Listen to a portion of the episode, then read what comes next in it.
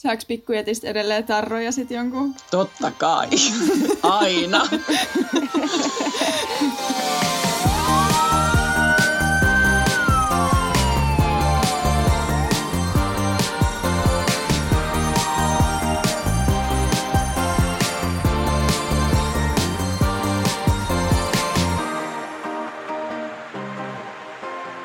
Joo, eli äh, tervetuloa takaisin tänne meidän etästudiolle ja tänne podcastin pariin. Nyt on taas pari viikkoa kulunut ensimmäisestä jaksosta ja meillä on täällä studiossa vieras. Meiltä on ihan hirveästi pyydetty erikoislääkärihaastatteluja ja me ollaan saatu tänne studiolle Niina sieltä Suomen päästä. Haluaisitko Niina itse kertoa, että kuka sä oot ja millä erikoisalalla sä työskentelet? No joo, moikka kaikille. Mä oon Niina Johtimo, asun Espoossa, eli täällä pääkaupunkiseudulla töissä ja mä oon lastenkirurgian erikoislääkäri. Missä päin sä työskentelet just nyt? Mä teen pääntyöni yksityissektorilla useammassakin eri firmassa. Onko firmojen nimien mainitseminen tässä sallittua? ei, ei ole mainos. No, ei tarvitse mainita, Joo, mutta... ei, voin siis mainita. Mä eniten on töissä Pikkujätissä, joka on nimenomaan tämmöinen lapse, lasten ja nuorten lääkäriasema. Toimii lähinnä pääkaupunkiseudulla, joskin viime aikoina on vähän laajentunut muuallekin.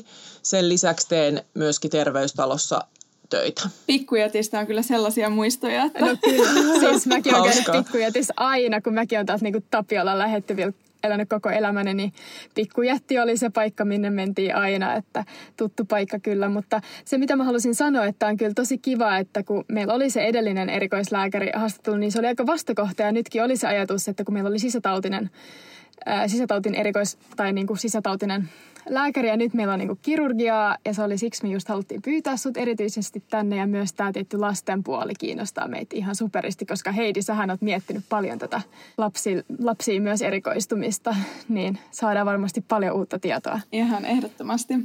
Mutta aloitetaanko ihan tälle alusta, että olisi kiva kuulla vähän sun taustaa nyt lääkiksestä. Miten sä oot päätynyt lääkikseen? Oliko se semmoinen, että sä aina tiesit, että lääkis on se oikea paikka? Ja minkälainen, minkälaiset sun opiskeluvuodet oli tällä, jos nopeasti vähän kerrot? No kyllä mäkin on sille valitettavasti hyvin klassisesti aina tiennyt, että musta tulee lääkäri, enkä mä ikinä keksinyt mitään muuta, mitä mä voisin tehdä. Mä muistan jopa lukiossa, kun monet luokkakaverit tuskaili sitä, että mitä nyt lukion jälkeen oikein tehdään, niin mä ajattelin, että onko musta niinku jotain vikaa, että, että mä todellakin tiedän, mihin mä haluan ja mihin mä meen niin sanotusti. Että mä oon kyllä ihan pienenä, mä oon jo Mulla on siis ikivanhoja sukulaisia, jotka muistelee, että silloin se Diina kolmevuotiaana jo sanoi, että siitä tulee lasten sydänkirurgi. No ei musta tullut lasten sydänkirurgia, mutta ei nyt silleen Aika kauhean lähellä. kaukana siitä. Ja mulla ei ole siis suvussa yhtään lääkäriä, eikä oikeastaan paljon korkeakoulutettujakaan ihmisiä lähisuvussa. Et mä en ole niinku, enkä mä ole silleen, että perheessä olisi kauheasti sairastettu, että mä olisin nähnyt sitä sairaalaympäristöä, että mä en tiedä, mistä se siis tulee.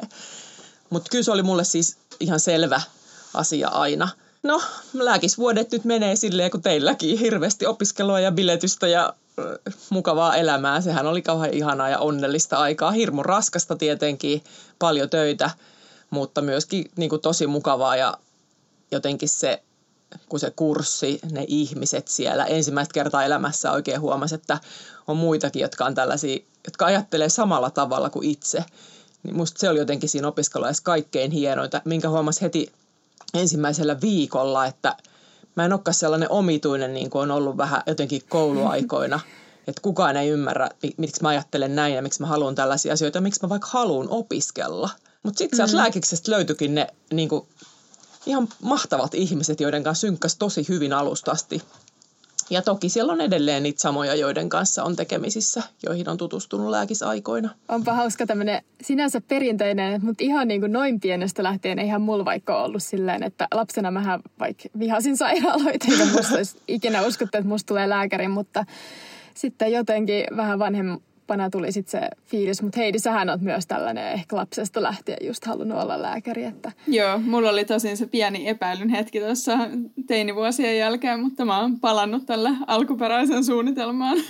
No, kaikki vahvistaa, mikä ei tapaa, eikö se näin mene? no Just niin. näin. Opiskelit sä muuten täällä missä päin Suomea, missä lääkiksessä? Helsingissä on opiskellut, en mä Joo. koskaan ajatellut, että mä mihinkään muualle lähtisin.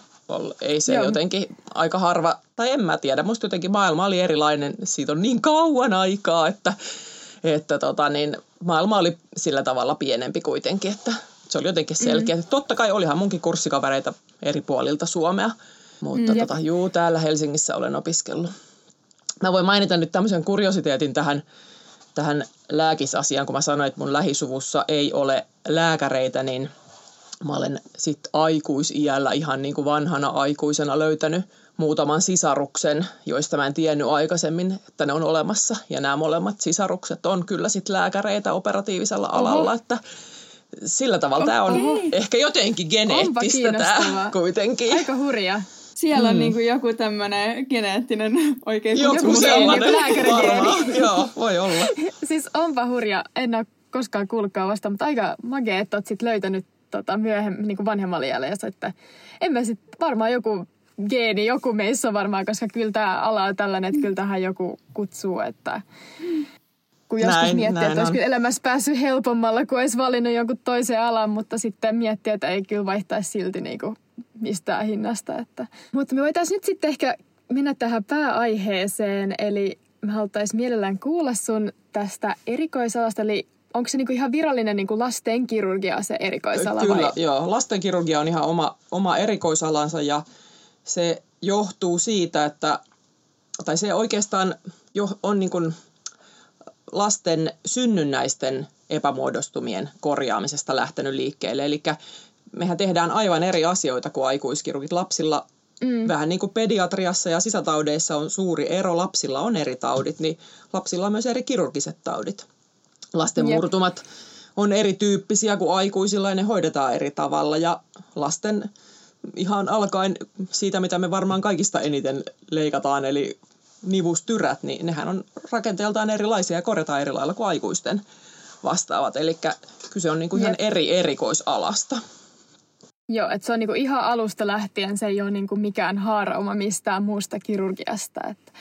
Mutta lähtikö tämä, mistä tämä sun erikoisalan valinta niinku lähti? Et oliko se jo lääkiksessä vai oliko sulla joku tietty hetki elämässä, joka johdatti tähän erikoisalaan? No on tässä ehkä vähän sattumaakin mukana. Ei, ei se ole ollut semmoinen, että mä oon sitä aina ajatellut. Kyllä mä oon toki aina ajatellut, että musta tulee jonkun sortin kirurgi. Mä oon temperamentiltani äh, nopea ihminen, enkä jaksa jahkailla. Mä teen nopeita päätöksiä ja haluan, että asiat hoituu suitsait sukkelaan. Eli mä en voisi kuvitellakaan olevan sisätautilääkäri, jotka on hirveän viisaita ja älykkäitä ja osaa tosi paljon asioita. Eihän mä osaa mitään muuta kuin vähän jotain pikku temppuja tehdä. Et, et sillä tavalla mä oon aina ajatellut, että musta tulee kirurgi, mutta sitten se, että miksi just lastenkirurgi, niin se on ehkä vähän sattumaa. Eli silloin, silloin kun mä oon valmistunut, niin silloin alkoi Suomessa tämmöinen eurolääkärikoulutus. Sitä ennenhän valmistuneet kävi semmoista orientoivaa vaihetta muistaakseni vuoden ja sitten jossain vaiheessa tämän EU-myötä tuli joku tämmöinen eurolääkärikoulutus, että valmistumisen jälkeen sun piti kaksi vuotta olla niin kuin tavallaan jonkun toisen valvovan silmän alla ennen kuin saat lopullisen laillistuksen. Se on varmaan nykyisin taas jo ihan eri tavalla kuin silloin, mutta silloin mä tosiaan päädyin lastenklinikan ensimmäiseksi lastenkirurgian tämmöiseksi eurolääkäriksi. Ja tota, niin, tykkäsin siellä tosi paljon, se oli ihan älyttömän mukava, mukavaa hommaa. Ja, ja tota, niin, no sitten siinä tapahtui paljon kaikenlaista. Mä tein tietysti kirurgian runkokoulutusta, joka edelleen kuuluu siis kaikille kirurgian aloille.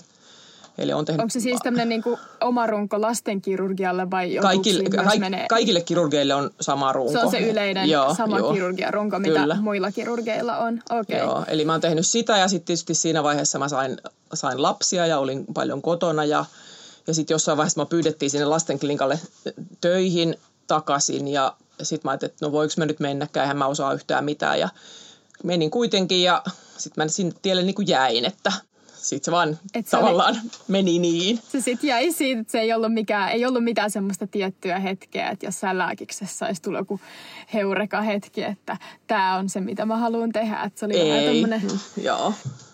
että sitten tuli sen, että tämä voisi olla ihan kiva. Tässä välissä pitää kysyä, että vaikuttiko omien lasten saaminen siihen, että sä työskentelet lasten kanssa, tai muuttiko se jotenkin niin kuin suhtautumista työhön tai perheeseen? Meillä on kuitenkin perheellisiäkin kuuntelijoita, jotka lääkiksessä opiskelee. en mä usko, että se vaikutti erikoisalaan millään tavalla, mutta toki mä koen, että siitä on aivan valtavan paljon hyötyä, että on omia lapsia. Että ihminen, jolla ei ole lapsia, niin ei kyllä osaa sillä tavalla suhtautua kaikkiin asioihin, eikä tiedä lasten kehityksestä ja muusta. Kun sä itse seuraat päivä mm. päivältä sitä, niin kyllä siinä oppii ihan valtavasti sitäkin kautta. Plus, että kun ne omatkin lapset sairastaa ihan hirveästi ja sitäkin kautta väkisinkin ne asiat tulee sille lähelle, että ne jää mieleen paljon paremmin.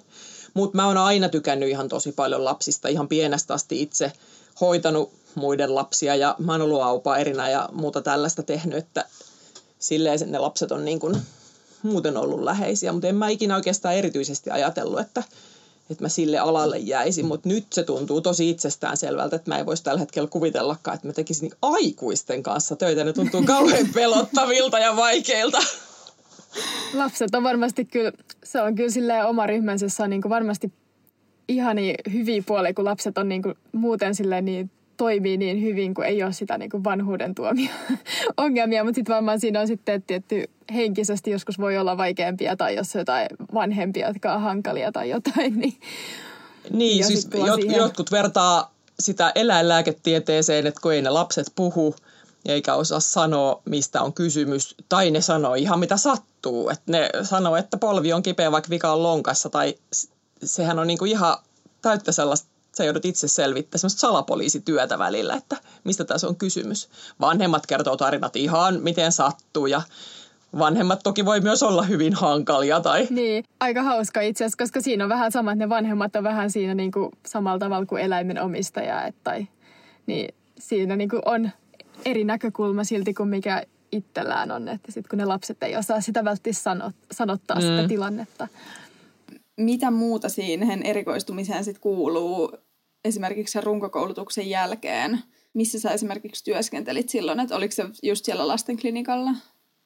Joo, lastenklinikallahan kolme vuotta siihen taitaa kuulua, kuulua sitä erikoistumisvaiheen työtä siellä. Työtähän se on tietysti niin kuin mikä tahansa muukin erikoistuminen, koulutuksia siinä ohella ja, ja tota, paljon päivystämistä, joka on varmaan sitä kaikkein opettavaisinta kaikenlaista. Ja siihenhän kuuluu toki kaikkea työtä, päivystystä, poliklinikkavastaanottoa, leikkauksia, monen, monen sorttista. Ja se oli tietysti sit sitä aikaa vielä, jolloin mä oon itse saanut lapset, tai lapset on ollut pieniä, että kyllähän se erikoistumisaika on semmoinen aika hektinen aika ihmisen elämässä. Tämä on tämä ruuhkavuodet, Kyllä, mitkä, joo. mitkä, mitä just puhuttiin silloin Riikan kanssa siinä edellisessä jaksossa silloin, niin että hänkin sai silloin niitä just pieniä lapsia silloin erikoistumisen aikana. Että tämä kyllä tämmöinen itseäkin vähän pelottaa, että kuinka paljon siinä tulee yhtä aikaa elämässä silloin, mutta oliko sulle silti tämmöinen päivystäminen, se tuntui sulle silti ihan kivalta ja luontevalta, ja tykkäsit siitä? Joo, kyllä mä oon aina tykännyt päivystää. Mä oon aina tykännyt tehdä niin kuin, tavallaan paljon ja nopeasti asioita. Niin kuin mä sanoin, että suitsait sukkelaan ja päivystäminen on kyllä siinä mielessä kivaa, että voit tehdä vähän niin kuin sillä tahdilla ja yleensähän se päivystystahti on aika vauhdikas ja siitä pidetään, että joku mm. nopeasti hoitaa asiat eikä jää vatvomaan jotain ja miettimään kauhean pitkäksi aikaa. Niin kyllä se, kyllä se päivystystyö on, on, mä oon aina tykännyt siitä paljon ja tehnyt sitä paljon. Mä edelleenkin käyn lastenklinikalla tai nykyisinhän se on uusi lastensairaala. Käyn siellä mm. edelleen päivystämässä, mutta nykyisin ne vuorokauden päivystykset alkaa olla jo aika raskaita, että kyllä sen valitettavasti huomaa, että nuorena jaksaa valvoa ihan eri tavalla kuin nyt jo tuntuu, että palautuminen siitä päivystyksestä kestää, eli se on aika työläs aina se vuorokauden show siellä. Mua pelottaa, kun musta tuntuu, että nytkin valvominen tuntuu rankalta, että miten me tuun selviin tästä.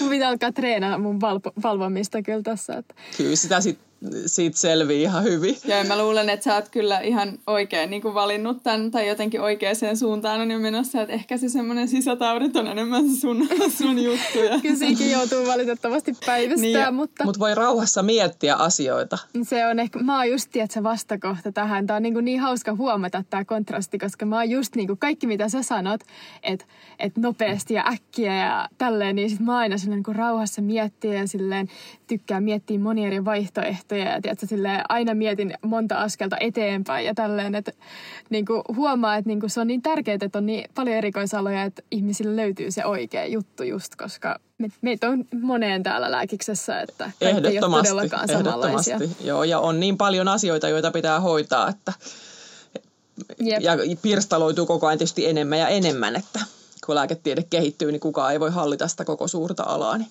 täytyykin jakaantua. Jep. Mutta kiinnostaisi vielä siitä erikoistumisesta, että pääsikö silloin erikoistuvana niin osallistua jo paljon niin eri leikkauksiin vai oliko se usein, että pääsi vaan avustaa niin kuin, tai silleen, että miten siinä niin käytännössä siinä pääsi niin harjoittelemaan niitä eri toimenpiteitä ja leikkauksia ja mitä siinä niin erikoistumisajan oliko jotain tiettyjä asioita, mitä piti tehdä ja jotain niin kuin eri aloja. Onko siinäkin niin kuin lasten kohdalla, pitääkö tehdä tietty ortopedia lapsilla ja vaikka jotain thoraxkirurgiaa tai gastrokirurgiaa lapsilla? Oliko siinä jotain tämmöistä? Niin kuin? Joo, kyllähän meillä oli jo tehtynä semmoinen runko, että tietty määrä piti tehdä ortopediaa, tietty määrä lasten urologiaa, just gastrokirurgiaa, yleislasten kirurgiaa, et nykyisin se on toki kehittynyt siitä jo vielä paljon enemmän, että nykyisin on paljon tarkemmat logikirjat, katsotaan, että tietyt asiat on varmasti hallussa ja tietyt toimenpiteet on tehtynä. Toki kirurgiallahan on niin, että se runkokoulutus, sen pitäisi jo varmistaa, että sä osaat tiettyjä perustoimenpiteitä mm. tehdä ja hallita semmoisen kirurgisen potilaan tutkimisen, haastattelun ja tutkimisen esimerkiksi. Että sitä ei enää tarvitsisi sit siellä suppeilla erikoisalalla miettiä. Mm. Mutta jos tuntuu, että kun se lastenkirurgia on vähän niin kuin yleiskirurgia, mutta lapsilla, että että miten sitä niin kuin osaa tehdä niitä kaikki eri asioita, että verrattuna sitten niin kuin aikuisilla ihmisillä, kun on sitten niin, niin gastrokirurgia ja sitten ortopedit mm. ja tälleen. Mutta kyllä lastenkirurgitkin niin kaikki käytännössä, niin kuin, varsinkin jotka on sairaalassa töissä, niin kyllä ne johonkin erikoistuu. Et lasten ortopedit on ihan erikseen ja lasten urologit on ihan erikseen, tekee niitä asioita. Et jokaisella ikään kuin osastolla on omat lääkärinsä. Toki tämäkin vaihtelee sitten taas yliopistosairaalasta toiseen tai, ja ylipäätänsä sairaalastakin toiseen. Että tietysti pienissä aluesairaaloissa saattaa olla yksi lastenkirurgi, jos sitäkään. Että eihän kaikissa sairaaloissa edes ole ollenkaan. Mm. Mäkin käyn koko ajan konsultoimassa Lappeenrannassa Etelä-Karjalan keskussairaalassa. Heillä ei ole ollenkaan omaa lastenkirurgia, vaan meitä käy kaksi täältä Helsingistä siellä kuukausittain pitämässä pitkän päivän, että leikkauspäivä ja vastaanottavia siihen iltaa perään kun heillä ei ole omaa ja he on katsonut, että tämä on heille hyvä systeemi, että heillä käy ulkopuolinen tekemässä okay. perusjutut. Hmm. Mutta se on että to, tosi niinku tarkka erikoistuminen tai että sieltä löytyy vielä niinku lasten kirurgia ja siitä vielä eteenpäin, niin erikoistutaan tämmöiseen johonkin yhteen osa-alueeseen. Että... Aika usein, joo, joo. kyllä. Riippuu tietenkin hirveästi Mites? siitä, mitä sä teet. Että kyllähän mä esimerkiksi nyt tuolla yksityissektorilla teen kaikkea sitä, mikä vastaan tulee, mutta en toki myöskään leikkaa kauhean ihmeellisiä asioita, että kyllä on paljon sellaisia asioita, jotka on aika harvinaisia leikkauksia, niin en mä niitä yksityissektorilla tee. Eikä, niin. eikä mulla ole vuodeosasto, että mä leikkaan pelkkää päiväkirurgiaa. Mä just mietin, että oliko sulla joku, onko sulla just joku subspesialiteetti tai mikä on, missä sulla on niinku parhaimmat taidot, joku tietty eri subspesialiteetti. Tai ehkä suosikki. Just... niin. No joo, ei ole, subspesialiteetti ei sinänsä ole, mutta kyllä se lasten ortopedia taitaa olla se, josta mä oon kaikkein eniten kiinnostunut itse ja jota mä eniten teen. Paljon hoidan tapa, yeah. tapaturmia ja rasitusvammoja niin urheilevilta lapsilta ja no tapaturmia nyt on ihan kaiken ikäisillä vaikka kuinka paljon. Mä oon käynyt semmoisen ison kansainvälisen lastenortopedian kaksivuotisen koulutuksen. Silloin mä oikeastaan vielä ajattelin, että musta tulee lastenortopedi mutta se olisi vaatinut sit lisäksi, että mun olisi pitänyt tehdä ortopedi-erikoisala, erikoistua siis myös ortopediksi. Ja siinä vaiheessa, okay. kun, kun mä olin jo lastenkirurgi, niin ajatus siitä, että mä aloitan erikoistumisen ikään kuin alusta ja, ja sen etupäivystysrumban Töölön sairaalassa alusta, niin Aika pitkä, totesin pitkä sitten, että en, en mä sitä halua tehdä, että mä teen tätä, tätä nyt, mitä mä nyt teen. Joo, ihan ymmärrettävää. Mm, no toki, toki se ortopedia muuten on kyllä semmoinen, josta mä tykkään paljon, että olisin, tämä olisi varmaan voinut mennä toisinkin ja musta olisi voinut tulla ortopedia, mä olisin ihan onnellinen silleenkin, mm. että, että kyllä semmoinen niin kova kirurgia on, on se, mistä mä eniten tykkään. Mutta nykyään sä oot siis töissä eri yksityisillä sektoreilla. Ootko sä nyt tälle valmistuneena erikoislääkärinä toiminut ollenkaan julkisella puolella vai ootko suoraan siirtynyt yksityiselle puolelle? Olen. Mä siis silloin valmistumisen jälkeen olin töissä muutamia vuosia Jorvissa ja sitten Hyvinkään sairaalassa ja sitten toki lasten klinikalla myöskin olin töissä silloin. Mutta sitten siinähän, siihen on toki monta syytä. Syytä ensinnäkin se vaikutti asiaan varmaan tosi paljon, että mun miehellä on semmoinen työ, että se oli pitkiä aikoja viikon esimerkiksi putkeen poissa ja, ja mulla ei ole sellaista oikeastaan mahdollisuutta ollut silloin, kun lapset oli pieniä ja varsinkin kun muutama niistä oli hyvin sairastavia, että mä olisin voinut tehdä esimerkiksi väitöskirjan siinä erikoistumisen mm. ohella, niin, niin semmoinen yliopistosairaala virkahan silloin käytännössä ei ole varsinkaan Helsingissä mahdollinen. Yeah. Ja sitten toisaalta mä en myöskään ikään kuin halunnut lapset, omat lapset on ollut mulle aina tosi tärkeitä. Mä oon halunnut hoitaa ne itse ja olla heidän kanssa kotona niin paljon kuin mahdollista. Että en mä halunnut käyttää niin kuin sata tuntia viikossa töissä olemiseen vaan mm. halunnut varmistaa. Mutta on tosi itse asiassa kiinnosta, tai kiva kuulla tuollaistakin näkökulmaa, kun musta tuntuu, että just naisena niin kuin lääkäriys ja äitiys on sellainen asia, jotka niin kuin ei usein sovi, sovi yhteen ja niitä joskus itsekin miettii, että miten niin kuin sä pystyt sovittamaan ne asiat yhteen, mutta kyllähän niin kuin kaikilla ihmisillä on sitten eri tapa, miten yhdistää sitä työtä ja kotona olemista. Ja toi on yksi tapa just, että kyllähän tämä yksityis, yksityisellä työskentely on nyt itse asiassa ollut tosi paljon niin kuin tapetilla, kun on puhuttu tästä, että työolot julkisella puolella on, on joskus aika huonot. Ja tota, on nyt tosi itse asiassa kiinnostavaa kuulla tästä myös, että minkälaista se yksityisellä työskentely on. Joo, kyllähän mä oon ikään kuin ollut silloin jo erikoistumisaikana vähän semmoinen epäkirurgimainen, että mä oon välillä tehnyt osa-aikaista työviikkoa, ollut maanantait pois töistä ja, ja tota, niin tavallaan halunnut sillä tavalla sitä perheelämää helpottaa kolmen pienen lapsen kanssa. Se ei edelleenkään varsinkaan kirurgipiireissä ole niin, kuin niin sanotusti sallittua tai suotavaa. Mm. Ja silloin varsinkaan, silloin kauan sitten siis, niin tota, hyvin niin sanotusti epäkirurgimaista, että kirurgit on monesti semmoisia hyvin työorientoituneita ja haluaa tehdä paljon töitä ja se on ihan Jep. ok, mutta kyllä mun mielestä ei, mä oon itse enemmän sitä mieltä, että, että jos lapset hankkii, niin kyllä ne itse kannattaa hoitaa, koska se on sitten niille lapsille eduksi. Ja toisaalta mä oon myöskin ollut hyvin selkeästi semmoinen kliinikko, että ei se tutkimustyö ole kauheasti mua koskaan kiinnostanutkaan, että kyllä mä mieluummin haluan olla niiden potilaiden ja niiden perheiden kanssa ja, ja antaa heille kaikkeni. Ja se on taas toki sitten semmoinen asia, joka auttaa tuolla yksityissektorilla työskentelyssä. Sehän on hyvin semmoinen sillä tavalla raaka paikka, että potilaathan äänestää kyllä jaloillaan, että jos he ei no, koe saavansa just... palvelua, niin ei he tule takaisin. Mun potilaat on onneksi totta. aika hyvin tullut takaisin, että, että kai mä sitten jotain on heidän kanssa osannut tehdä toivottavasti. Mutta on kyllä tosi rohkaisevaa kuulla, että kyllä sen, ne työolot saa sovitettua niin kuin sen oman elämänkin mukaiseksi, että ei sitä tarvi olla työnarkomaani valitakseen sitä omaa eri, suosikki erikoisalaa. Että. Ihan varmasti ja jotenkin se, mitä, mitä nuorille niin, kuin niin opiskelijoille kuin valmistuneillekin haluaisi sanoa ehkä eniten on se, että, että kyllä sitä aikaa on.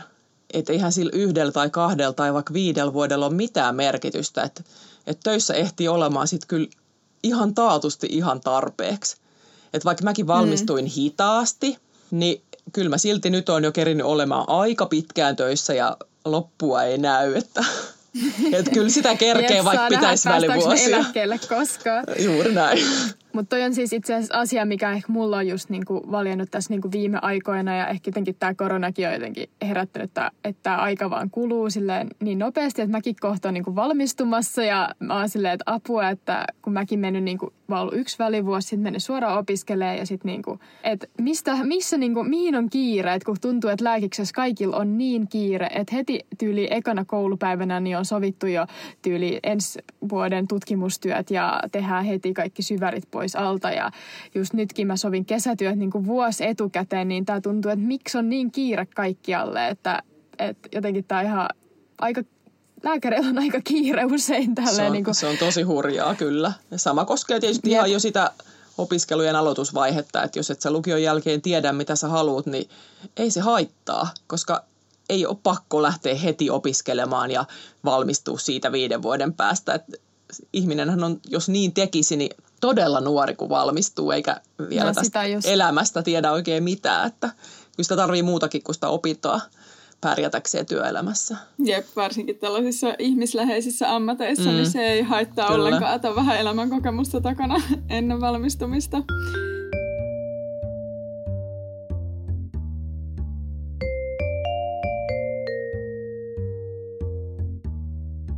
Mutta mennäänkö me nyt tuohon ehkä meidän niinku jännittävimpään kysymykseen? Eli miltä sun arkipäivät näyttää niinku ihan käytännössä? Mitä sä, te- mitä sä teet siellä töissä? No tällä hetkellä tosiaan, kun mä oon pääsääntöisesti tuolla privaatissa, niin mä pidän siis vastaanottoa. Mä pidän vastaanottoa lähinnä iltaisin, koska vanhemmathan haluaa tuoda omien töitteensä jälkeen ne lapset. Eli mä oon käytännössä tällä hetkellä kyllä aina kaikki illat töissä. Toki sitten leikkaan, leikkaan päivisin, että, että kahtena päivänä viikossa mulla on sitten leikkauspäivä niin, että mä leikkaan niin kuin aamulla tai aamupäivällä.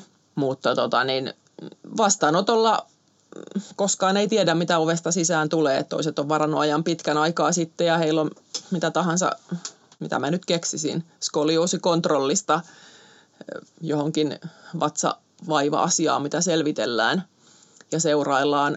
Tai sitten ovesta saattaa tulla tapaturmia niin kuin hyvinkin yhtäkkiä. Et hirveän, sanotaan, että ainakin puolet ajoista varataan samana päivänä. Okay. Että on semmoista, on semmoista akuuttia akuutimpaa asiaa, tai ainakin subakuuttia, että lähipäivien juttuja.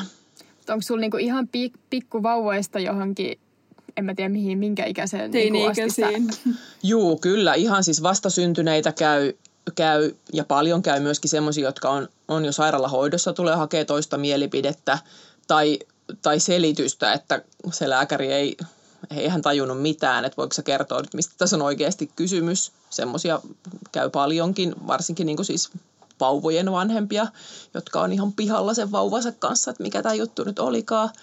Ja sitten tota niin... Niin, että minkä ikäisiä, että oliko niin, aivan, joo. No periaatteessa siis Helsingin lastensairaalassahan ikäraja on 16, eli alle 16-vuotiaat kuuluu lastenkirurgille. Tampereella se ikäraja taitaa olla 18. Ja se ikärajahan ikään kuin tulee siitä kasvuiästä, että sitten kun kasvu on päättynyt, niin sitten murtumat esimerkiksi hoidetaan eri tavalla ja sitten sit ne on hoidettu ne vastasyntyneisyys-kauden asiat, ne lasten tyyppiset asiat. Mutta toki tämähän ei ole mikään ollenkaan kiveen piirretty viiva, vaan, vaan lastensairaalassa yhtä lailla hoidetaan krooniset sairaudet saattaen aikuispuolelle, että siellä saattaa hyvinkin käydä joku kaksikymppiseksi saakka ja samaten meillä esimerkiksi pikkujätissä käy kyllä sinne parikymppiseksi nuoria, jotka on käynyt vaikka jo pitkään, niin, niin sinne on helppo tulla, niin kuin Iina sanoit, mm. että, että tuttu paikka, niin, niin kyllä, kyllä siellä käy nuoria aikuisia ilman vanhempia sitten sen saman lääkärin luonne, jonka on käynyt. Ja se sopii mulle ihan erittäin hyvin, että, että sanotaan, että se on ehkä just se, semmoinen kaksikymppiseksi asti sitten sen jälkeen ehkä ne rupeaa ne nalle kuviot tuntumaan tylsiltä siellä seinillä. Siirtyy viereiseen terveystaloon mieluummin. Joo. Mun piti vielä kysyä sitä, että kuinka paljon on semmoisia asioita, että sitten ehkä niinku suosittelee, että hakeutuu julkiselle puolelle vaikka hoitoon tai onko se, että kaikki mitä vaikka pitäisi leikata, niin leikataan sitten siellä yksityisellä vai onko jotain tilanteita, tai mä en tiedä ihan tarkkaan, miten nämä vaikka jotkut sairaskuluvakuutukset toimii, että pääseekö itse tekemään kaikki vai meneekö sitten nämä hurjimmat keissit sitten julkiselle silti? No kyllähän siis niin sanotusti hurjimmat keissit menee julkiselle. Tämä riippuu vähän tilanteesta, että esimerkiksi jos kuukauden ikäisen vauvan joku juttu pitää leikata, niin, niin pieniä me ei julkisella, ei siis tarkoitan, ei, ei yksityisellä nukuteta. Sen takia, että se nukutus on niin iso riski, että ne vauvat vaatii teho-osastoseurantaa yleensä ja sairaalassa yöpymisen vuorokauden sen ensimmäisen vuorokauden leikkauksen jälkeen. Eli semmoiset lähetän eteenpäin. Ja toki on sitten paljon semmoisia, niin kuin mä sanoin, että on semmoisia tosi harvinaisia asioita, jotka on keskitetty tiettyihin paikkoihin, niin sellaiset lähetetään myöskin eteenpäin. Tai ihan vaikka semmoinen asia, että mun on, täytyy saada päivystys ultraääni että, voi, että voi päästä eteenpäin ja sitten se ei ole sillä hetkellä mulla saatavilla, kun kello on paljon mm. ja kaikki radiologit on jo häippässyt pois, niin, niin sitten se on pakko lähettää päivystykseen. Mutta enemmän mm. toki, mitä lähetän, niin lähetän niin kuin kiireettömiä jotain, yeah. jotka tarvii vaikka isoja lonkkaleikkauksia tai muita, niin en mä semmoisia itse tee. Sä oot jo vähän maininnut, että joitain noita toimenpiteitä, mitä sä teet, ja sä sanoit, että teet päiväkirurgista, niin minkä tyyppisiä leikkauksia ja toimenpiteitä sä teet sitten eniten tuolla? Että no mitkä on tyypillisiä va- vaivoja? No tyypillisimpiä on ehkä tosiaan nivustyrät ja kaikki muutkin tyrät, laskeutumattomat kivekset, ahtaat esinahat, kaikenlaiset patit ja just ne, ne murtumat. Yeah. Murtumat on iso semmoinen, mitä nyt tietysti muutenkin kipsataan ja hoidetaan ja seurataan paljon. Nämä on ehkä tavallisimpia. Ja nämä kaikki menee sitten ihan Juu. tälleen päiväkirurgisena. Joo, kyllä. Mutta siinä varmaan pääsee tekemään sitten jonkin, ver- tai onko sä, sä sanoit kaksi kertaa viikossa sulla niinku leikkauspäivä? Tällä hetkellä joo. Koko päivää saa tehdä sitten toimenpiteitä. No ei, se riippuu tietysti hirveän paljon. Se riippuu niin monesta asiasta aina, että Niin. mitä sattuu, tulee eteen ja, ja miten aikataulut sitten sumplitaan. Että, että kyllä mä enemmän tällä hetkellä teen, niin kuin pidän vastaanottoa, että ei se leikkaamista niin hirveän paljon ole. Mutta sen takia mä tosiaan sitten päivystelen ja sitten käyn just siellä Lappeenrannassa, jos mulla on aina pitkä, pitkä leikkauspäivä. Ehkä seuraavaksi olisi sitten se kysymys, että mikä on sun mielestä parasta tai ehkä mielenkiintoisinta, kiinnostavinta tässä sun omassa erikoisalassa? No kyllä se varmaan vaan on ne lapset. Et, et kyllä mä niiden lasten kanssa vaan tykkään olla ja tuun niiden kanssa hyvin toimeen ja se on jotenkin, se on niin antoisaa ja mukavaa, että kyllä se varmaan se on.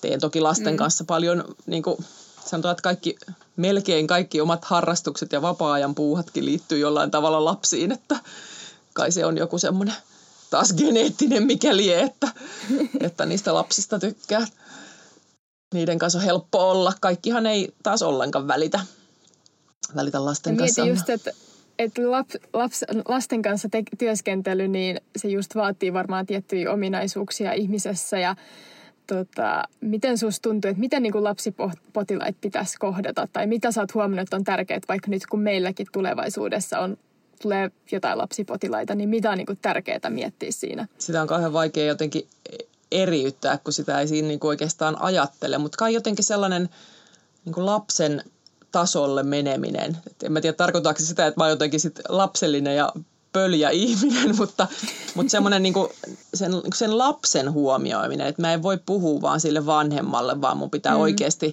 ottaa se lapsi huomioon, jos sitä pelottaa tai raivostuttaa tai suututtaa, mitä niitä aika monia tekee, kun ne tulee vastaanotolle.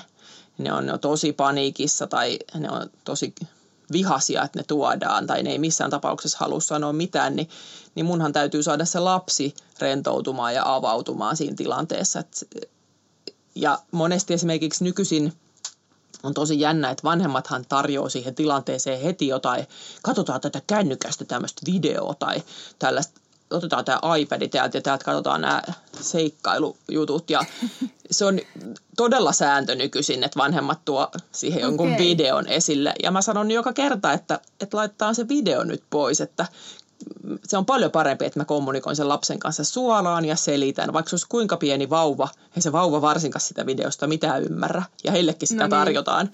Mutta se, että, että mä otan sen lapsen siihen ja puhun sille ja selitän ja ja näytän, että ei tässä ole nyt mistään vaarallisesta kysymys, että tämä tehdään sun parhaaksi tämä juttu, niin silloin se sujuu aina kaikista parhaiten. Hmm. Ja semmoinen rehellisyys ehkä myöskin, että ei niille lapsille voi sanoa, että tämä ei satu, jos se kerta sattuu. Että silloin sille pitää no, sanoa, että tämä sattuu. Ja rehellisesti kertoa, mitä tässä nyt tehdään seuraavaksi. Niin silloin se menee yleensä paljon paremmin. Ja sitten lopuksi todetaan, että mennytkin ihan tosi hienosti, että sä olit tosi reipas ja tosi urhollinen ja mahtavaa. Saako pikkujätistä edelleen tarroja sitten jonkun? Totta kai, aina. Hyvin jäänyt mieleen kaikki lääkärikäynnit. Me ollaan tämmöisiä hyvä, nyt ei kauhean tämmöinen, ei ole maksettu mainos, mutta me olemme vaan itse tyytyväisiä asiakkaita ollut siellä. Niin.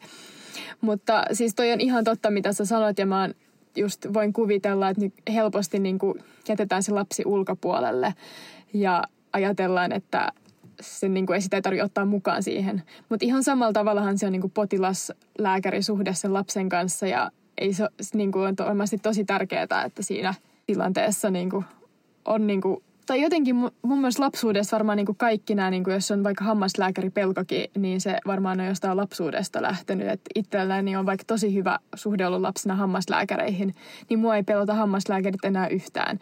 Että ihan samalla tavalla varmasti sä saat niin kuin hävitetty ihmisten lääkäripelot, jos sä saat hyviä kokemuksia jo lapsena. Kyllä, just näin. Mutta tota, vielä ehkä olisi kiva, vaikka on ihana kuulla, että sä vaikutat, että sä tykkäät tosi paljon sun erikoisalasta, mutta mikä siinä onko jotain niin kuin rankinta tai onko se just vanhemmat, jotka on joskus vähän rankkoja tai onko joskus tullut semmoisia vaikka rankkoja tilanteita, joku lapsi on vaikka menehtynyt silleen, että mikä usein ehkä just sitä pelotellaan, että se on niin rankkaa, että sit jos lapset on tosi sairaita, niin miten sä oot kokenut, että mikä tässä erikoisalassa olisi silleen rankinta? En mä nyt oikein äkkiseltään keksi mitään sellaista valvomista lukuun ottamatta, sellaista erityisen raskasta. Toki elämään kuuluu kaikki sen ääripäät ihan pikkuriikisestä, pikkukeskosesta ja kroonisesta sairaudesta ja muista tämmöisistä nimenomaan kuolemasta alkaen kaikki. Mutta tota niin, no, ne kaikki kuuluu varmaan jokaiseen erikoisalaan, että mä keksin, mikä mm. tässä mun alassa olisi jotain semmoista erityisen haastavaa. Mutta tuntuu, että jos valitsisit uudestaan sun erikoisala, niin olisiko se tämä sama vai olisiko se joku muu? Mm, vaikea sanoa se. Voisi olla ehkä, että se saattaisi olla se ortopedia, tai sitten se olisi tämä sama. En mä osaa sanoa, jompikumpi. Jos olisi no, pakko tällä hetkellä, toinen, niin tällä hetkellä on tyytyväinen. Joo, just näin. No, mutta kuulostaapa kyllä ihan mie- tosi mielenkiintoiselta. Mun mielestä tämä on ihan siis kuulostaa aivan täydelliseltä. Mulla on toki vielä monta monta vuotta edessä. Lastenkirurgiahan on, niin, lastenkirurgia on, on tosi pieni erikoisala. Et meitähän on Suomessa selkeästi alle sata lastenkirurgia, olisiko 80 tai jotain semmoista. Käytännössä kaikki melkein tuntee toisensa. Meillä on koulutuspäivät, joissa käydään tietysti mahdollisuuksien mukaan ja, ja siellä tuntee niin kuin koko Suomen lastenkirurgit sille konsultoiminen on helppoa, kun naamat on tuttuja, kun meitä on niin vähäsen. Mm. No, kyse on kuitenkin aika pienestä, pienestä erikoisalasta. Toki se on tuonut vaikka tuolla privaatissa senkin haasteen, että, että ei, eihän vanhemmat oikein edes tiedä, että tämmöinen erikoisala on olemassakaan, että ne tuppaa varaamaan ajan lastenlääkärille, joka on ihan pihalla, että ei hän osaa tämmöisiä mitä asioita hoitaa, että mitä nyt tehdään. Mm, että, että sitä on joutunut onks... kouluttaa tosi paljon hoitajia ja, ja kaikkea – ajan varausta ja muuta sellaista, että, että mä olen olemassa, että mulle tällaiset ja tällaiset potilaat, kiitos. Tuosta just tuli mieleen, että onko teillä mitään yhteistyötä sitten just pediatrien kanssa tai muiden muun muu niin hoitohenkilön kunnan kanssa, että, että kuinka moniammatillista toi sun duuni on tällä hetkellä? On toki tosi paljon. Kyllähän ihminen on kokonaisuus ja erityisesti lapsilla, niin ei se ole sellaista tarkkaa se raja, että joku vatsakipuasia vaikka, niin siinähän voi olla hirveän monta eri syytä taustalla. Tai nivelkipu esimerkiksi, kun se voi olla, että siinä onkin kyse jostain reumasta tai niveltulehduksesta tai jostain ihan toisenlaisesta asiasta, niin kyllähän ne, ne on tota, niin todella tärkeitä ne yhteistyökuviot ja niiden hoitaminen ja konsultoimisen helppous. Ja, ja tietysti me tarvitaan paljon radiologeja, se on varmaan se, jota mä käytän eniten, kun tarvitaan paljon magneettikuvia ja ultranitutkimuksia ja röntgenkuviakin joku, joku katsoo, vaikka toki mä katson ne itse ensisijaisesti aina. Mutta on ehdottoman tärkeää se, se yhdessä tekeminen, yhdessä hoitaminen. Mitä sitten vielä tuo kansainvälisyys? Mua tietysti kiinnostaa, kun mä oon täällä Tanskassa, että onko teillä paljon yhteistyötä esimerkiksi muiden Pohjoismaiden kanssa öö, tai sitten niin kuin yleisesti Euroopassa esimerkiksi? Kyllähän tehdään, lastenkirurgit käy monet erikoistumisen jälkeen tekemässä, tekemässä jotain pätkiä eri puolilla maailmaa ja, ja kyllähän tota, niin, kun, kun on pieni erikoisala, niin kyllähän se on toki pientä sit myös niin kuin Euroopan laajuisesti, että kyllähän siellä ihmiset tuntee toisiansa. Ja sama koskee just vaikka sitä lasten ortopediaa, että mä kun olen käynyt niitä lasten ortopedian kursseja, niin mä tunnen lasten ortopedia sitten muualla maailmassa. Mutta tota niin, niin, eli kyllä tehdään yhteistyötä. Tietyt asiat esimerkiksi on joitakin juttuja, joita hoidetaan. Esimerkiksi ahvenanmaalaiset menee joissain asioissa Tukholmaan ja joissain asioissa Helsinkiin ja kaikkia tämmöisiä okay. yhteistyökuvioita sumplitaan. Että. Onpa hauska. Mm. Niin, no tässä oli, meillä oli tämmöinen bonuskysymys, että joku tämmöinen jännin tapaus tai omasta mielestä mielenkiintoisin sairaus. Näitä on tietysti välillä vähän hankala kertoa, mutta kun anonyymisti pitää näistä tilanteista kertoa, mutta onko sinulla joku uran aikana jäänyt mieleen? Joo, mä kovasti tätä hommaa mietin ja sitten mä oikeastaan niin keksin kaksi aika ääripäätä. Näistä molemmista on niin kauan aikaa, että yksityiskohdat on munkin aivoissa jo hämärän peitossa, että siinä mielessä mitään tunnistamisen varaa ei ole, ole mutta tota niin, toinen, minkä voisin ehkä erikoistumisajalta mainita, oli tämmöinen exit-toimenpide. Se tarkoittaa siis sellaista leikkausta, jossa sikiö leikataan, kun se on vielä äidin verenkierrossa kiinni. Eli äiti nukutetaan ja lapsi, siis kohtu avataan ja lapselle tehdään joku leikkaus ennen kuin se lapsi sitten ikään kuin sektoidaan kokonaan ulos. Ja tämmöinen toimenpidehän on tehdään, ne on tosi harvinaisia. Ja mä muistelen, että se, missä mä oon ollut läsnä, oli ensimmäinen, mikä Helsingissä koskaan tehtiin. Ja tota niin, Toi on kyllä hurja. Se, sehän tehdään sellaisessa tilanteessa, jossa lapsella on joku hengittämisen estävä asia. Eli jos se lapsi syntyisi, niin se ei voisi hengittää eikä sitä voitaisi intuboida, eli se kuolisi, jonka takia pitää tehdä tämmöinen henkeä pelastava aika iso toimenpide, että äiti nukutetaan ja lapsi leikataan ja sitten se on vielä istukas kiinni ja sitten sille tehdään toimenpide. Mä muistelen, että tällä lapsella olisi ollut synnynnäinen palleatyrä, mikä tarkoittaa siis sitä, että, että sillä oli käytännössä toinen puoli toraksista täynnä suolia, joten se keuhko ei kehity ja ne paino henkitorven kasaan, eli sille piti saada henkitorvi auki ja, ja ne suolet pois. Ja sitten ne oli vielä kaksosvauvat siis sillä, siinä tilanteessa ja sehän oli enhän mä siellä tehnyt itse mitään muuta kuin erikoistuvana lääkärinä oli leikkaussalissa jossain nurkassa yritin nähdä ja kuulla jotain, mitä tapahtuu. Mutta niin siellä salissa oli kaikki muutkin kynnelle kykenevät, koska siellähän tartti tietysti olla niitä molempia vauvoja varten henkilökunta, sitten sitä äitiä varten henkilökunta ja sitten niin kuin tii, leikkaustiimit kaikkia eri asioita varten. Eli se leikkaussali oli aivan käsittämättömän täynnä, kun siinä sit, sit siellä oli tietysti myös kaikki kynnelle kykenevät ihmettelemässä, että wow, mitä täällä oikein tehdään. Et se, oli semmoinen, niinku, se oli semmoinen, niinku, kuten sanoin, en mä edes ihan tarkkaan muista, että mitä siellä tehtiin. Enhän mä mitään sieltä nurkasta nähnytkään, mutta se oli semmoinen jännittävä ja semmoinen se tilanne oli sellainen, että kaikki kohisi siitä ja varmaan sitten kirjoitettiin joku lehtijuttu, että tehtiin tämmöinen hieno toimenpide. Siis tämä siis kuulostaa siis niin tämmöiseltä Grain Anatomia. Siis niin ja sitten itse olet siellä nurkassa joku erikoistuva, joka et tee mitään, etkä oikeastaan niin näkään paljon mitään, mutta... Su- Suomessa ei ole tämmöisiä leikkausparveja, mihin voisi tulla niinku katsomaan vaan sitä leikkausta. Niin, kurkata mutta... jostain ikkunan niin. takaa. Ei oo, kyllä ei. Mutta itse asiassa toi kuulostaa just, mä oon mun mielestä katsonut jonkun Grain Anatomia jakson, jossa on tehty joku tommonen niinku samantyyppinen leikkaus, niin kuulostaa mä mietin, tutut, Mä mietin ihan samaa. siis me ollaan, tiedätkö, tää niinku meidän kirurgian osaaminen perustuu tähän, mutta tota, kuulostaa ihan super hurjalta ja just silleen varmaan oli aika makeet päästä silti seuraa sinne, vaikka ei päässyt osallistumaan. Kyllä, juuri näin. Joo. Oliko sulla vielä joku toinenkin no tilanne? No joo, no se toinen ehkä, minkä mä muistan kanssa jostain sieltä, ihan sieltä alkuvaiheesta lastenklinikalta, tosiaan olin se pahnan pohjimmainen koko talossa, kun olin se, se eurolääkäri siellä päivystyspoliklinikalla ja sitten sinne tuli tieto, että nyt tulee tosi vaikeasti loukkaantunut lapsi ja se oli kuulemma vielä jonkun, jonkun niin tärkeän ihmisen lapsi. Mä en enää muista yhtään, mikä se oli. Ei se nyt ollut presidentin lapsi, mutta joku tämmöinen vastaava, että nyt tulee niin todella sellainen, että nyt nyt asentoon kaikki ja paikat järjestykseen ja nyt tulee tämmöinen tosi vaikeasti, että pitäisikö tänne kutsua nyt joku muu tutkimaan sitä lasta kuin sinä. Ja mä olin että no anteeksi nyt vaan, että kyllä mä nyt niin kuin hoidan tämän tilanteen ihan kiitos vaan. Ja että katsotaan nyt ensin, mistä siinä on kysymys. Ja sitten sieltä tuli sellainen sellainen tota niin, pieni lapsi, joka roikotti toista kättänsä, kun se oli kaatunut sen päälle ja sillä oli capitulum radin subluxaatio. Eli semmoinen okay. hyvin klassinen, äiti nykäsee vähän lasta kädestä. Tässä tapauksessa lapsi oli kaatunut sen käden päälle, se on toinen mekanismi, millä se voi saada.